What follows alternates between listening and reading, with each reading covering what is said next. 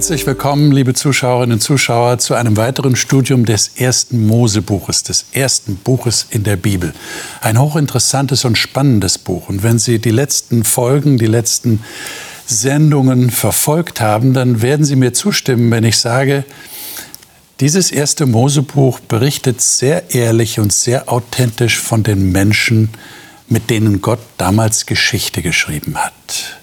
Wir steigen heute in das Kapitel 37 ein, wo es um einen der Söhne Jakobs geht. Und nicht nur um ihn, sondern auch um seine Brüder.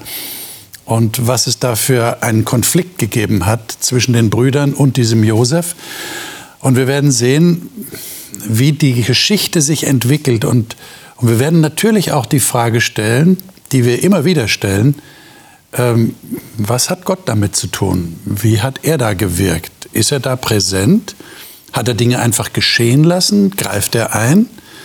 Und das wird ja dann auch zu einer Frage, die wir uns stellen wollen in unserem eigenen Leben. Ist Gott da? Greift er ein? Lässt er einfach alles laufen? Bin mal gespannt, was meine Gäste dazu sagen werden. Die darf ich Ihnen jetzt vorstellen.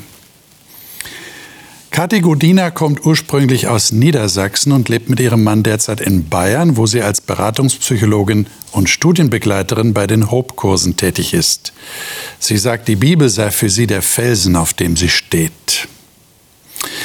Ivana Kostadinovic-Gigic arbeitet als Studienbegleiterin bei den Hope-Kursen. Sie sagt, sie habe gelernt, dass es keine universellen Antworten auf alle Fragen des Lebens gibt, dafür aber einen universalen Antwortgeber, der nur ein Gebet entfernt ist. Hartmut Wolf ist verheiratet und hat zwei erwachsene Töchter und einen Enkelsohn. Er ist Pastor und Lehrer für Fernkurse zur Bibel. Er sagt, er lese gerne und viel und da vor allem gute wissenschaftliche Artikel zu den Themen Gott und seine Welt. Dr. Karl-Heinz Oberwinkler lebt mit seiner Frau im Süden Österreichs und arbeitet dort als Gynäkologe und Geburtshelfer. Er sagt, er sei dankbar, Gott schon seit seiner Kindheit zu kennen. Ich freue mich, dass wir das Gespräch über 1. Mose fortsetzen können mit dem Kapitel 37. Ich lade euch ein, dass wir das aufschlagen. Und ich denke, es lohnt sich einmal die, die ersten elf Verse in diesem Kapitel zu lesen, weil da finden wir einen guten Einstieg in die Geschichte dieses 17-jährigen jungen Mannes Josef. Wer von euch mag das mal lesen? Ich kann mal vorlesen. Hartmut, sei so gut, du hast äh, Neues Leben Bibel. Neues Leben Bibel. Jakob ließ sich im Land Kanaan, in dem schon sein Vater gelebt hatte, nieder. Dies ist die Geschichte von Jakob und seiner Familie. Josef war 17 Jahre alt. Er hütete häufig gemeinsam mit seinen Halbbrüdern, den Söhnen von Bilha und Silpa, die väterlichen Schaf- und Ziegenherden. Doch Josef hinterbrachte es seinem Vater, wenn sie etwas Schlechtes taten. Jakob liebte Josef mehr als seine anderen Söhne, weil er ihm erst im Alter geboren worden war. Deshalb ließ er Josef eines Tages ein prächtiges Gewand machen. Seine Brüder hassten Josef, weil sie merkten, dass ihr Vater ihn lieber hatte als sie und redeten kein freundliches Wort mehr mit ihm. Eines Nachts hatte Josef einen Traum, den er seinen Brüdern erzählte. Da hassten sie ihn noch mehr.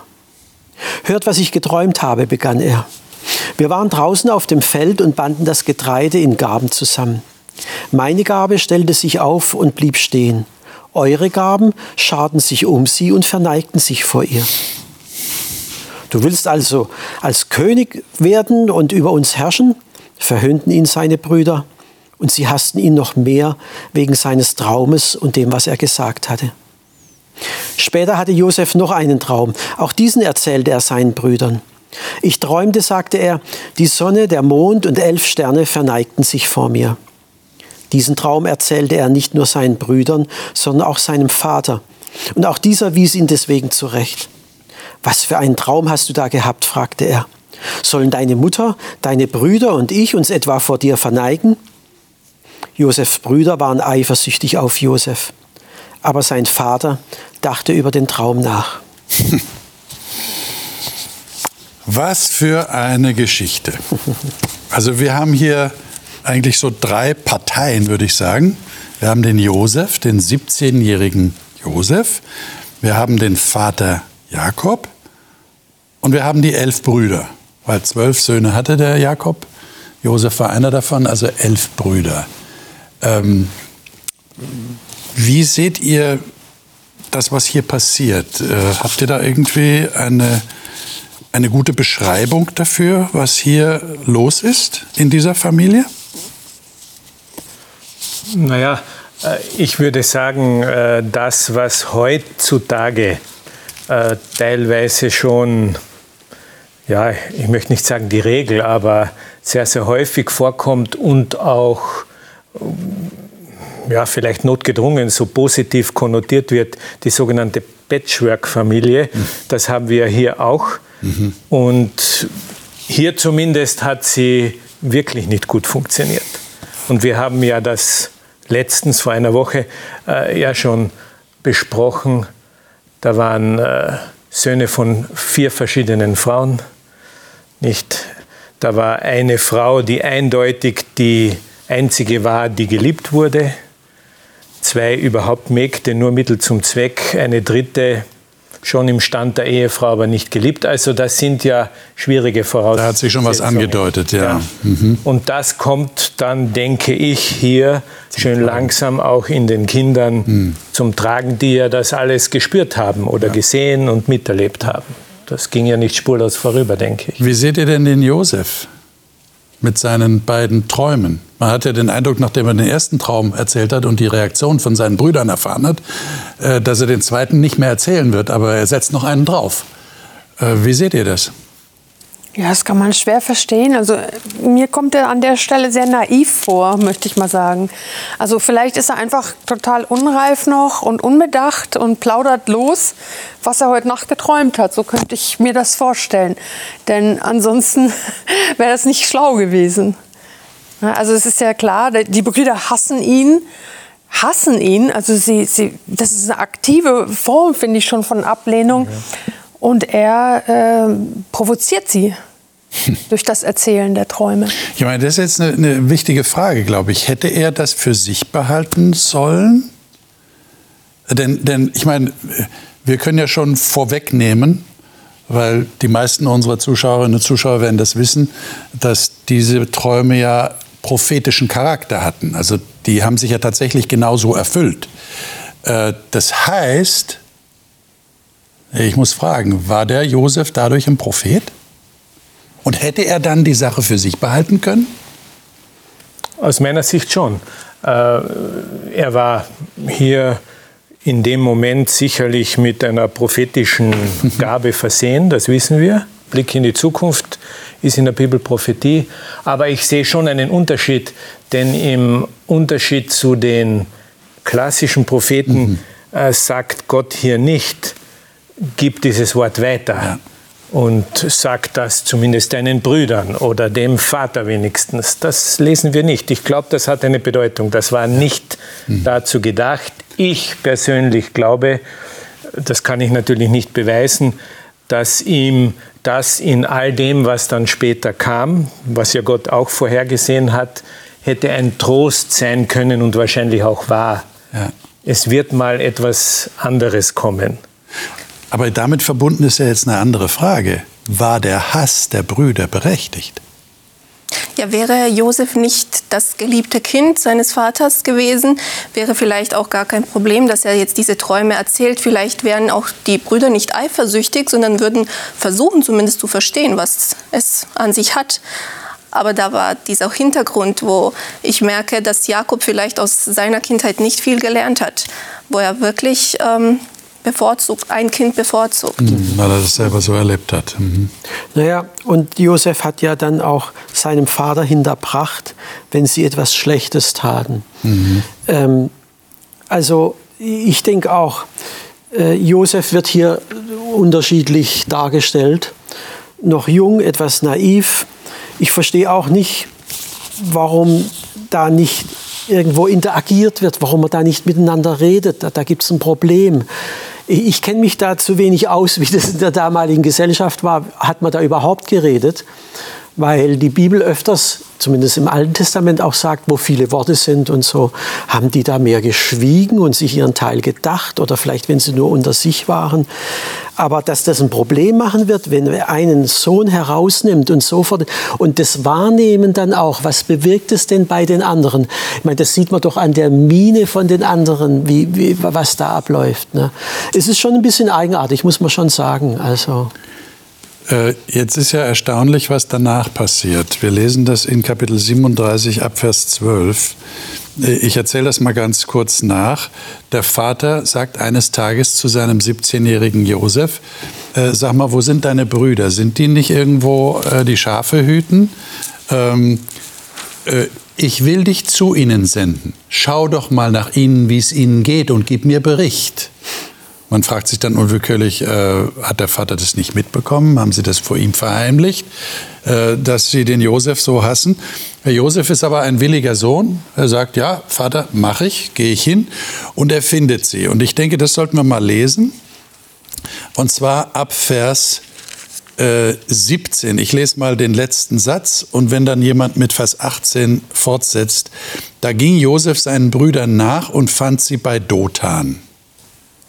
Und jetzt ab Vers 18 bis Vers 25a, also nur der erste Satz von Vers 25.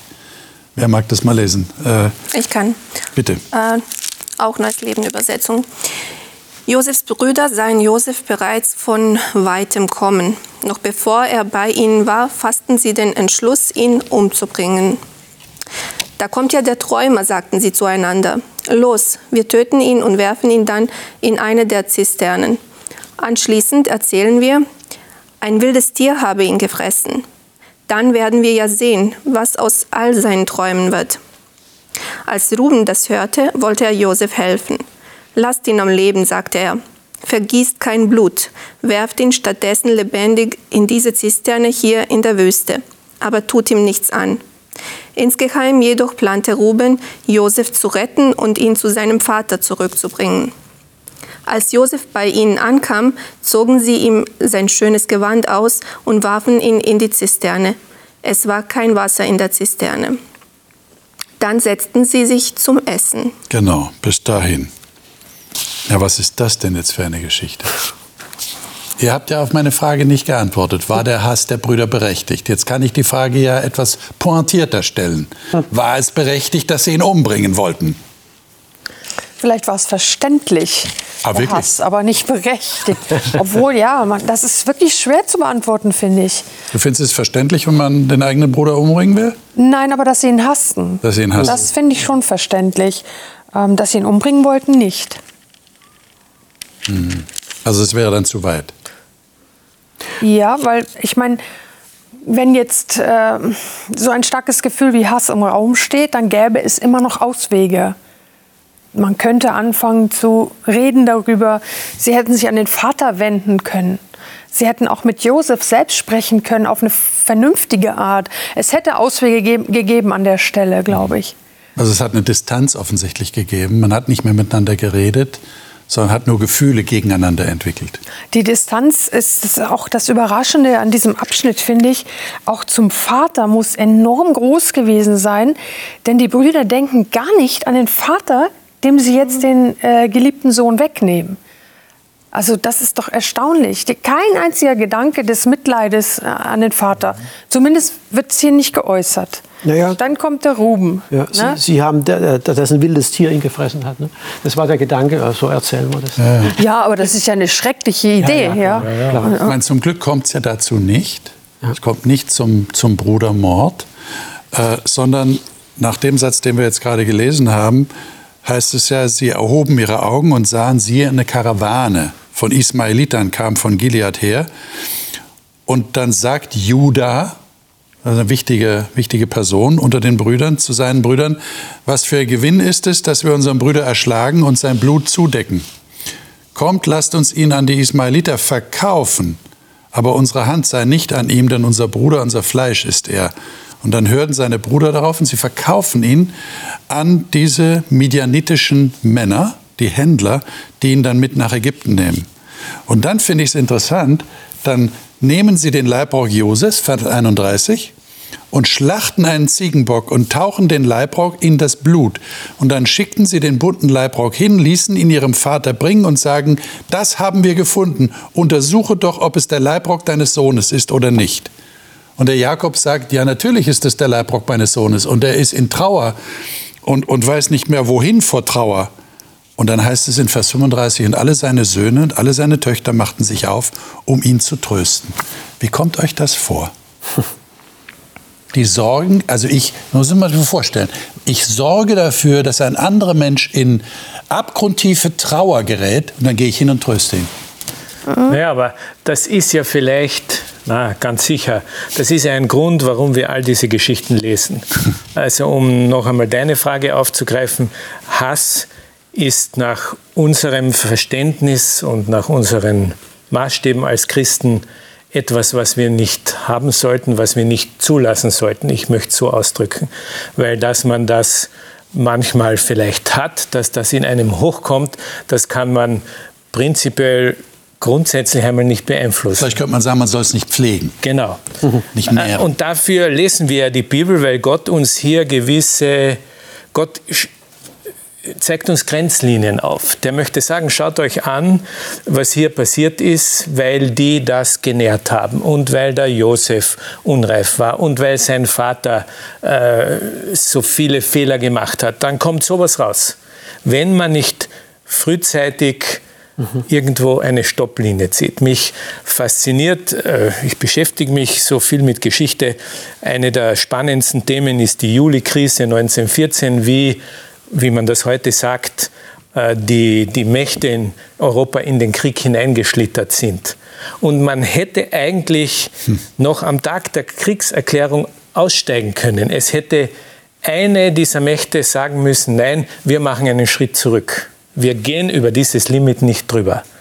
Aber keiner hat es gemacht und so ist man dann in Not und Elend gelandet. Und hier auch. Und Gott möchte, dass wir heute mit seiner Hilfe erstens das registrieren und sagen, wir wollen Grenzlinien in unserem Leben haben und mit seiner Hilfe die dann auch nicht überschreiten, sondern wenn möglich sogar weit ja, entfernt bleiben. Ja. ja, sie hätten an diesem Punkt auch dem Vater halt die Wahrheit sagen können. Aber ob es weniger schmerzhaft wäre, oder sogar mehr, wenn er erfahren würde, was sie tatsächlich mit ihm angestellt haben und dass er jetzt für immer fort ist. Ähm, wie haben Sie ihn getröstet? Ich frage mich. Ja. Also das ist schon. Ja, vor allem, wenn ich jemanden tröste und ich weiß im Hinterkopf, ich bin verantwortlich für die Trauer. Ich meine, das ist ja sehr, ist unvorstellbar eigentlich. Aber das kann man abspalten. Das, das kann man abspalten. Das ne? kann man abspalten. Da gibt es schon Mechanismen und das haben wir bis heute auch. Ich meine, manches davon ist auch wirklich nicht mehr ganz gesund, ja, ja. aber das ist möglich. Das ist möglich. Mhm. Ganz schlimm, aber. Traurig, aber wahr. Mhm. Ja. Ja, Jetzt geht es weiter in Kapitel 39. Kapitel 38 kommt eine besondere Geschichte, die wir jetzt der Zeit halber äh, leider nicht betrachten können. Da geht es um Judah. Judah habe ich ja schon erwähnt, ist eine ganz besondere Figur unter den Brüdern. Der kommt auch später noch mal vor, hat da eine ganz äh, bestimmte Schlüsselrolle, die er einnimmt. Und das, äh, da wird in, in Kapitel 38 äh, eine ganz besondere Geschichte über ihn erzählt. Und jetzt aber in Kapitel 39 begleiten wir praktisch Josef nach Ägypten. Lesen wir doch mal die ersten sieben, äh, nein, die ersten sechs Verse. Und Josef war nach Ägypten hinabgeführt worden. Und Potiphar, ein Kämmerer des Pharao, der Oberste der Leibwächter, ein Ägypter, kaufte ihn aus der Hand der Ismaeliter, die ihn dorthin hinabgeführt hatten. Der Herr aber war mit Josef und er war ein Mann, dem alles gelang, und er blieb im Haus seines ägyptischen Herrn. Als nun sein Herr sah, dass der Herr, also Gott, mit ihm war und dass der Herr alles, was er tat, in seiner Hand gelingen ließ, da fand Josef Gunst in seinen Augen und er bediente ihn persönlich. Und er bestellte ihn über sein Haus und über alles, was er besaß, alles gab er in seine Hand. Und es geschah, seitdem er ihn über sein Haus bestellt hatte und über alles, was er besaß. Da segnete der Herr das Haus des Ägypters um Josefs willen. Und der Segen des Herrn war auf allem, was er hatte, im Haus und auf dem Feld. Und er überließ alles, was er hatte, der Hand Josef und kümmerte sich bei ihm um gar nichts, außer um das Brot, das er aß. Josef aber war schön von Gestalt und schön von Aussehen. Ich meine, was ist die, die überwältigende Botschaft in diesen Versen? Josef ist nicht allein. Josef ist nicht Er allein. geht, man hat den Eindruck, er wird jetzt alleine gelassen, er geht nach Ägypten, ganz allein, die Familie bleibt hier zurück. Aber Gott bleibt nicht nur bei der Familie oder gar nicht in diesem Fall. Also wir sehen gar nicht, äh, ob er dort ist oder nicht, aber wir sehen ganz eindeutig, er ist mit Josef. Er geht mit ihm nach Ägypten. Und es wird ja so oft betont hier. Es gelingt ihm alles. Äh, Es wird mehrere Male gesagt. Und, und der, der, der Mann, bei dem er angestellt ist, der, der wird gesegnet durch ihn. Und er überließ sogar alles, was er hatte, der Hand Josefs, kümmerte sich um gar nichts. Das ist bemerkenswert, dass aus diesem unreifen, naiven Josef, wenn man das so sagen darf, ein Mann des Vertrauens wird. Also einer, dem man wirklich alles anvertrauen kann. Also das ist ja unglaublich, was, was dieser Pharao da wagt. Das ist ja die Frage, die mir sofort kommt. Wann ist denn das passiert? Auf der kurzen Reise nach Ägypten oder der langen Reise nach Ägypten, je nachdem? Wir haben hauptsächlich über den Vater jetzt gesprochen Ja. und die Brü die Söhne. Ja. Äh, und ja, wie sie empfunden haben. Aber ich frage mich, was hat denn er empfunden? Deine eigenen Geschwister wollen dich umbringen. Schon allein so eine Dimension, das würde manchen völlig aus der Bahn werfen. Und dann als Sklave an irgendwelche Händler verkauft zu werden, ja, die Reisen, die haben schon eine Zeit gedauert. Also ich frage mich schon, während er so an, das war ja noch ein bisschen nördlicher gewesen, so vielleicht als Sklave noch irgendwo in Entfernung die Hütten oder Zelten von, von seiner Familie da gewesen ist. Was ist denn da in ihm vorgegangen? Ich denke, das waren viele Fragen gewesen, die auch Josef bestimmt hatte. Ne? Und vielleicht hat ihn das auch reifen lassen, diese Situation, die Krise, sage ich jetzt mal. Ne? Das hat ihn sicher reifen lassen. Ja. Also ich kann mir schwer vorstellen, dass er so ein guter Mensch geworden wäre, wenn er zu Hause geblieben wäre. Bei dem Vater, wo er einfach nur verwöhnt war. Ja, da hast du recht, aber der Winfried äh, hat schon einen Punkt. Innerhalb von ein paar Wochen länger hat diese Reise ja nicht gedauert.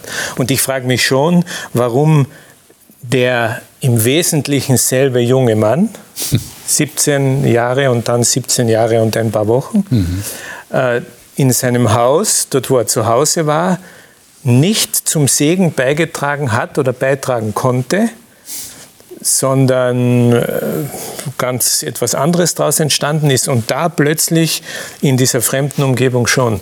Und da stelle ich mich für mich, stelle ich mir die Frage, ob es vielleicht in meinem Leben auch so ist, dass Gott äh, mich an manche Stellen gesetzt hat oder an die eine oder andere Stelle, wo ich mir denke, da hätte es bessere Plätze gegeben aber vielleicht der Platz für mich und meine Umgebung eben der bessere ist. Aber ich finde, wir dürfen es nicht unterschätzen. Wir sagen jetzt, die Reise war nicht lang.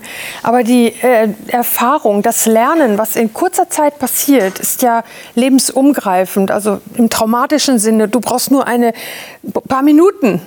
Und dein Leben ist anders. Du bist anders. Ja? Also dieser Lerneffekt, der manchmal stattfindet durch schwere Ereignisse, ist enorm. Und der Josef, der saß zuerst in der Zisterne. Der wusste nicht, dass er da wieder rauskommt.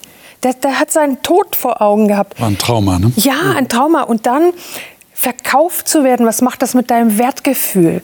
Wenn ich mir vorstelle, dieser Josef steht als junger Mann auf dem Marktplatz da in Ketten und wird von allen angeschaut und die sagen, zeig mal deine Zähne. Ja, also das macht was mit einem. Ich glaube, dass der Lerneffekt, den er in kurzer Zeit hatte, enorm war. Aber so wie du es schilderst, äh, hätte man dann eher erwartet einen negativen Lerneffekt, dass der verbittert wird, das Selbstwertgefühl ist runtergedrückt. Also dem kann ich jetzt äh, aus diesem Grund nicht ganz folgen. Du Also, hast nur zwei Möglichkeiten. Du gehst nach vorne und sagst, ich gucke, was ich jetzt daraus machen kann. Oder, oder auch die Bekehrung. Ich setze jetzt mein Vertrauen auf den Gott meiner Väter. Oder du hast den Blick nach hinten gerichtet sozusagen und kommst nicht mehr raus. Es gibt natürlich noch eine dritte Möglichkeit, dass er gar nicht so naiv war, wie er vielleicht schien. sondern dass die Sache tatsächlich das negative Urteil vor allem über seine Brüder gesprochen wird. Mhm. Die Brüder waren das Problem. Die Brüder mit ihrem Hass waren das Problem. Nicht der Josef war das Problem. Wäre zumindest eine dritte Möglichkeit. Ja. Aber jetzt schauen wir mal, ähm, weil unsere Zeit läuft ja weiter. Was passiert hier? Da, da gibt es ja eine Geschichte in dieser Geschichte, die sehr bedeutsam ist. Äh, Vers 7 es geschah nach diesen Dingen, also wir haben diese Einleitung gehabt, wie gut es ihm dort ging und dass er also Verantwortung übertragen bekommen hat. Und dann wird gesagt, er war schön von Gestalt und schön von Aussehen. Aha, jetzt verstehen wir den Vers 7. Da warf die Frau seines Herrn ihre Augen auf Josef und sagte, liege bei mir. Ist ja sehr direkt. Ne? Und jetzt lesen wir ab Vers 8 mal die Verse 8 und 9. Doch Josef weigerte sich mein Herr vertraut mir in allem, was sein Hauswesen betrifft. Er hat in diesem Haus nicht mehr Macht als ich. Er hat mir nichts vorenthalten, außer dir, denn du bist seine Frau. Wie könnte ich so etwas tun? Es wäre eine große Sünde gegen Gott. Hm. Wie schätzt ihr das ein? Wie, wie kommt der Josef, wie, wie, wie kommt er dazu? Wie war es möglich, dieser Versuchung, nehmen wir mal an, es war wirklich eine Versuchung für ihn, ja, äh, die Frau hatte ihre Reize oder was auch immer. Aber wie kann er dieser Versuchung widerstehen? Immerhin war das ja nicht irgendjemand, das war die Frau seines Herrn. Er muss ja auch blitzschnell überlegt haben, wenn ich jetzt mich weigere, äh, welche Nachteile habe ich dadurch? Also in den Versen vorher heißt es dreimal, ich habe jetzt nicht die Elberfelder hier, ja. Der Herr half Josef, ja. Der Herr war mit Josef, mhm. der Herr segnete Josef. Ja. Und ich glaube, das ist auch, ähm, es ist Gottes Wirken, der in dieser traumatischen Geschichte auf Josef eingewirkt hat. Nicht nur jetzt das Äußere und Materielle und dass das alles gesegnet war, er hat ja auch in seinem Herzen gewirkt. Er hat ja nicht nur außen gewirkt. Und ich glaube, da ist etwas in ihm vorgegangen und er musste jetzt völlig unabhängig von der Familie, wo du immer so geborgen bist und Papa macht es schon und äh, die religiöse Erziehung und alles, wo bin ich jetzt? Er kommt in eine heidnische Umwelt. Äh, will er überhaupt an seinen Gott noch denken oder lässt er das auch über Bord und übernimmt so anpassungsmäßig auch die Götter dieser Umwelt? Nee, war anscheinend nicht der Fall gewesen. Der Herr wirkte an ihm. Und ich glaube eben nicht nur äußerlich, sondern auch innerlich. Und das ist, da, da kommt ein Charakter dann zustande. Ich meine, es war ja nicht die erste Situation. Äh, die hat es ja mehrmals probiert. Und er hat äh, Gelegenheit gehabt, darüber nachzudenken. Was, was mache ich denn eigentlich? Wie gehe ich da vor? Er muss sich ja irgendwo entscheiden entscheiden und anscheinend klare Stellung bezogen. Er kann eine klare Aussage. Also ich höre jetzt bei dir raus, vielleicht kann ich das so formulieren, wenn ich bei Gott geborgen bin, wenn ich also weiß, Gott ist bei mir, dann kann das für mich so entscheidend wichtig sein, dass ich einer solchen Versuchung widerstehen kann mhm, mh. in dem Moment. Mhm. Weil, weil das dann Priorität hat. Und, und Josef äh, scheint ja auch anzudeuten, oder nicht nur anzudeuten, der sagt es sogar, ich, äh, ich sage es mit meinen Worten, ich will Gott nicht verlieren. Ich will diese Geborgenheit bei Gott nicht verlieren. Die würde ich aber verlieren, wenn ich dem nachleben würde. Das wäre dann schon ein Hinweis darauf, wie man in einer solchen Situation standhaft bleiben kann, treu bleiben kann. Das ist die einzige Möglichkeit. Die einzige Möglichkeit. Mhm. Einer wirklich großen Versuchung zu widerstehen. Nur das. Und er sagt ja auch hier, sogar dieser Frau, es wäre eine große Sünde gegen Gott. Da kommt Gott mit ins Spiel. Er betrachtet es nicht nur, oh, was wird mein Herr sagen und, und wenn das rauskommt, all diese relativen Dinge. Er nimmt es in seine Beziehung zu Gott rein und sagt, das ist für mich gar nicht machbar. Ja. Was passiert denn jetzt? Ich finde schon sehr spannend, dass er das nicht für sich nur macht, innerlich, sondern er spricht das zu der Frau aus. Das ist doch interessant. Er gibt auch der Frau noch die Chance, äh, nachzudenken und sich zu überdenken, einen anderen Weg zu gehen. Das ist doch auch ein toller kleiner Effekt, der hier drin ist. Ja. ja. Was macht sie? Sie treibt es noch schlimmer. Sie treibt es noch schlimmer. Mhm. Sie hört nicht auf. Mhm. Jeden Tag bedrängt sie ihn Das, ist ja, das finde find ich ganz schrecklich. Also wenn ich mir das vorstelle, da entscheidet sich jemand zu widerstehen. Ähm, und das ist ja relativ viel leichter, wenn ich nicht in Versuchung gerate. Aber wenn die Versuchung sozusagen jeden Tag womöglich mehrmals bei mir anklopft, das ist, das ist schon. Und sie lässt nicht locker. Ja. Sie lässt nicht locker. Und was passiert dann? Naja, dann steigert sich die Geschichte. Sie packt ihn am Gewand. Und weil er dann, Also sie wird handgreiflich. Genau. Und äh, er lässt los, lässt sein Gewand in ihrer Hand, flieht aus dem Haus. Und jetzt ergreift sie die Gelegenheit, sie muss ja irgendwo Erklärung, ruft die anderen Diener zusammen, war anscheinend hier noch eine isolierte Situation gewesen. Mein Mann hat diesen hebräischen Sklaven hergebracht, der seinen Mutwillen treibt, er wollte mich vergewaltigen und wartet so, bis der Potiphar nach Hause kommt mit dieser Trophäe. Das ist eine klassische Geschichte. Eine Zuneigung wendet sich urplötzlich in, in Abneigung und Hass. Und auf einmal spielt Rache. sogar die Herkunft eine Rolle. Ja. Auf einmal ist er der Hebräer. Ja, genau. Wird sogar zweimal in diesem kurzen Abschnitt gesagt. Da macht sie auf einmal darauf aufmerksam, das ist doch ein Fremder. Ja. So, und dann, er landet im Gefängnis, richtig? Genau. Ja. Äh, warum wird er nicht äh, hingerichtet? Naja, Potiphar kannte vielleicht seine Frau zu gut. Das könnte durchaus sein. Dass der Potiphar seine Frau kannte und nicht so ganz der. Weil hier sehen wir gar nicht, dass er irgendwas gesagt hat äh, seiner Frau. Hat er den Also, Braten gerochen, ja. naja, er kannte auch Josef. Er Das muss man jetzt auch dazu Er sagen. hat ihm alles anvertraut. Und er wusste, der Mann ist Josef integer. hat ihn nie enttäuscht. Ja. Ich meine, wann hat er jemals einen Sklave gehabt, Ja. der so gesegnet und zuverlässig war wie Josef? Also das muss man ja auch sehen. Das war ja, er hat ja wirklich Erfahrungen auch mit ihm gemacht. wären die Diener und andere Menschen nicht alle ins Spiel geholt, vielleicht hätte er gar nicht so reagiert. Mhm. Vielleicht könnte Josef da bleiben. Aber er musste halt reagieren. Und vielleicht war das der Grund, dass er so Er musste zornig ein wurde. Exempel statuieren, ganz klar. So, jetzt sitzt er im Gefängnis bei den Gefangenen des Königs. Auch interessant, also nicht irgendwo in einem Verlies, sondern schon, äh, wo auch Gefangene des Königs sind, was ja dann für die spätere Geschichte wichtig ist. Und dann heißt es in Vers 21, der Herr aber war mit Josef und wandte sich ihm in Treue zu, gab ihm Gunst in den Augen des Obersten des Gefängnisses. Und der Oberste des Gefängnisses übergab alle Gefangenen der Hand Josefs. Und alles, was man dort tat, das veranlasste er. Das ist dieselbe Geschichte wie im Haus von Potiphar. Macht wieder Karriere und diesmal im Gefängnis. Und was er tat, ließ der Herr gelingen. Derselbe Ausdruck kommt hier wieder. Ich So. finde das so ermutigend, nur mal so nebenbei. Ja, ja. Das ist so schön, dass Gott sowas machen kann. Also, dass er praktisch einen Menschen so segnen kann, dass der immer wieder, wir sagen ja, so auf die Füße fällt. Ja, das finde ich ganz grandios, obwohl es so aussichtslos ist. Aber das ist nicht, weil, weil er so ein toller Hecht ist und sich was darauf einbilden könnte, sondern Gott ist der Urheber dessen. Jetzt äh, könnt ihr die Geschichte kurz erzählen, was dann passiert ist? Ja, der oberste Mundschenk und der oberste Bäcker haben sich etwas zu Schulden kommen lassen, kommen ins Gefängnis und haben nachts einen Traum.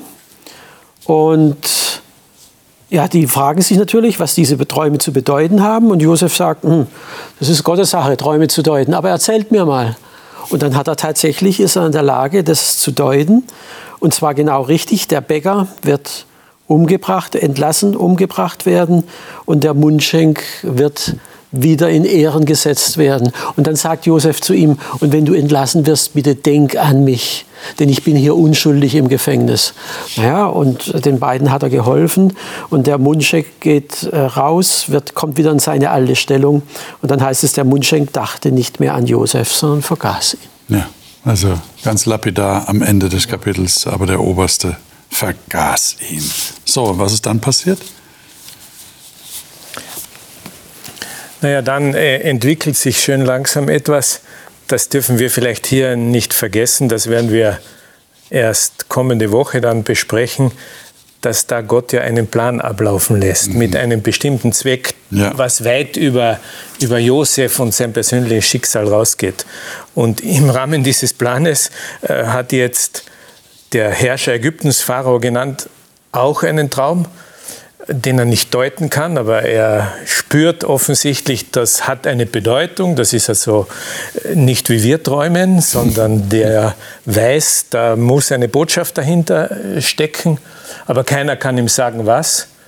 Und im Zuge der Fragen, die er da dann wohl in seiner Umgebung gestellt hat, ähm, kommt das auch dem Mundschenk da zur Kenntnis und dann erinnert er sich wieder und sagt, ja, da gibt es einen im Gefängnis, der kann das. Und so kommt Josef vor den Pharao. Das muss man sich mal vorstellen. Und dann äh, erzählt er den Traum.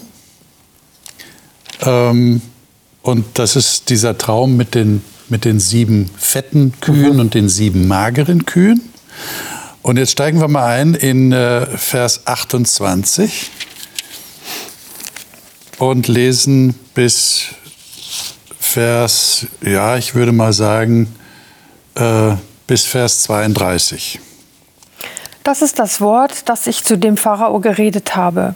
Gott hat den Pharao sehen lassen, was er tun will. Siehe, sieben Jahre kommen, großer Überfluss wird herrschen im ganzen Land Ägypten. Nach ihnen aber werden sieben Jahre der Hungersnot aufkommen und aller Überfluss wird im Land Ägypten vergessen sein und die Hungersnot wird das Land erschöpfen. Und man wird nichts mehr von dem Überfluss im Land erkennen angesichts dieser Hungersnot danach, denn sie wird sehr schwer sein.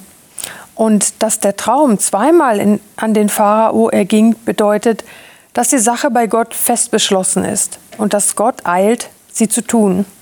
Genau, und dann macht er auch den Vorschlag gleich. Äh, äh, der Pharao soll doch nach einem verständigen und weisen Mann Ausschau halten, der das Ganze organisiert. Den äh, Überschuss zusammen. Den Überschuss, genau, den Überfluss sammelt, damit dann in den mageren Jahren die Leute nicht Hunger sterben müssen. Ähm, wir haben jetzt diesen Cliffhanger. Wir sagen noch nicht, was dann kommt. Ich nehme mal an, liebe Zuschauerinnen und Zuschauer, Sie, Sie werden es schon ahnen oder wissen, weil Sie die Bibel gut kennen. Äh, aber wir heben uns das auf fürs nächste Mal. Meine Frage an euch ist, äh, wenn ihr so jetzt mal die Geschichte nochmal Revue passieren lasst, die Josefs Geschichte, seine berühmte Geschichte im ersten Buch Mose. Was sagt euch das ganz persönlich? Nehmt ihr da was mit für euer Leben? Was lernt ihr daraus? Es steht doch im Neuen Testament auch, es ist uns alles gegeben zur Erbauung, zur Ermahnung, zur Lehre. Was lernt ihr? Josef hat Gottes Geist wirklich ernst genommen. Also das Angebot, dass er in ihm leben kann, ihm helfen kann, mit ihm sein kann, hat er wirklich ernst genommen. Und wenn ich so jetzt die ganze Geschichte schaue, ähm, Josef spricht nie, ohne das Wort Gott zu erwähnen ohne Gott zu erwähnen. Ja? Also Gott ist immer in allen Antworten, egal ob er jetzt äh, zu dem Pharao selbst äh, spricht oder so, Gott ist immer im Vordergrund, immer der Erste. Und dann am Ende sagt ja auch der Pharao, wer könnte besser dafür geeignet sein als Josef, denn er ist ein Mann, der ganz offensichtlich vom Geist Gottes erfüllt ist. Mhm. Das kann man nicht übersehen. Ich finde ganz wunderbar, dass Gott hier zeigt, dass er aus jeder Lebenssituation so was Gutes hervorbringen kann, wenn wir an ihm festhalten. Also die Situationen, die hier beschrieben werden, sind ja so hochdramatisch. Sehr viele von uns werden das nie erleben, hoffentlich. Ja? Aber trotzdem, selbst wenn man in so, solchen Krisen ist oder wäre, da ist Gott da und kann lenken und eingreifen und für uns so was Gutes daraus machen, dass wir nur denken, wie, wie konnte das passieren? Ich habe nichts dazu beigetragen. Aber man braucht auch manchmal einen langen Atem, bis man im Rückblick erkennen kann, äh, ja, da war Gott wirklich da. Das war ja für Josef nicht immer erkennbar.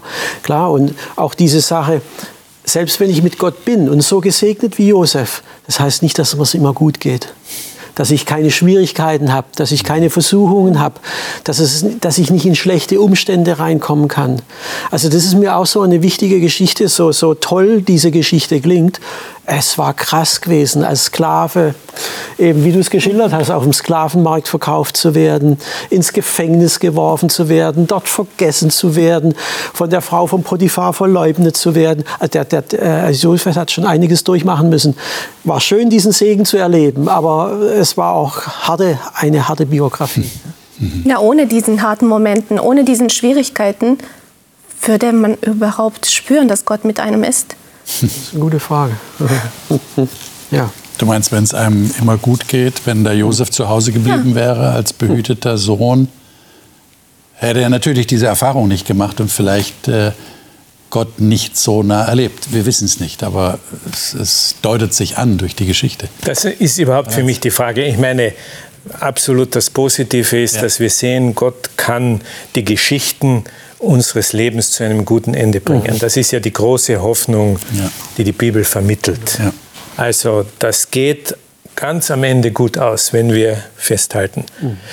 Inwieweit jetzt Gott für jeden von uns, für dieses Leben einen Plan hat, ob wir Teil sind eines größeren Planes, der da abläuft, mhm. das sind natürlich auch interessante Fragen, die beschäftigen mich oft. Äh, aber die sind natürlich nicht so einfach zu beantworten. Ja. Liebe Zuschauerinnen und Zuschauer, wie geht es Ihnen? Ähm, ich gehe mal davon aus, dass Sie nicht von Ihren Geschwistern unschuldig ins Gefängnis gebracht wurden. Das wäre furchtbar genug. Dem Josef ist das tatsächlich passiert.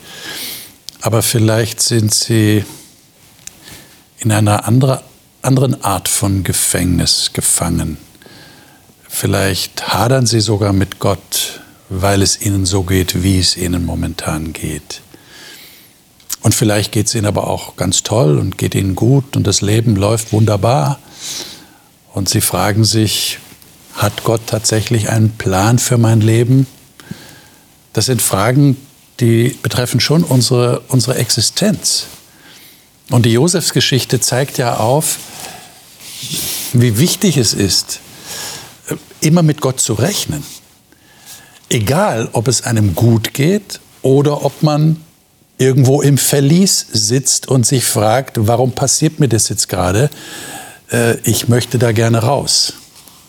Also egal in welcher Lebenssituation Sie sind, wir hoffen, dass Sie immer mit Gott rechnen, der ein Gott ist, der uns nicht loslässt, der, der tatsächlich für uns eintreten will. Und das wissen wir, das ist die Botschaft der Bibel, das haben wir gerade noch mal gehört.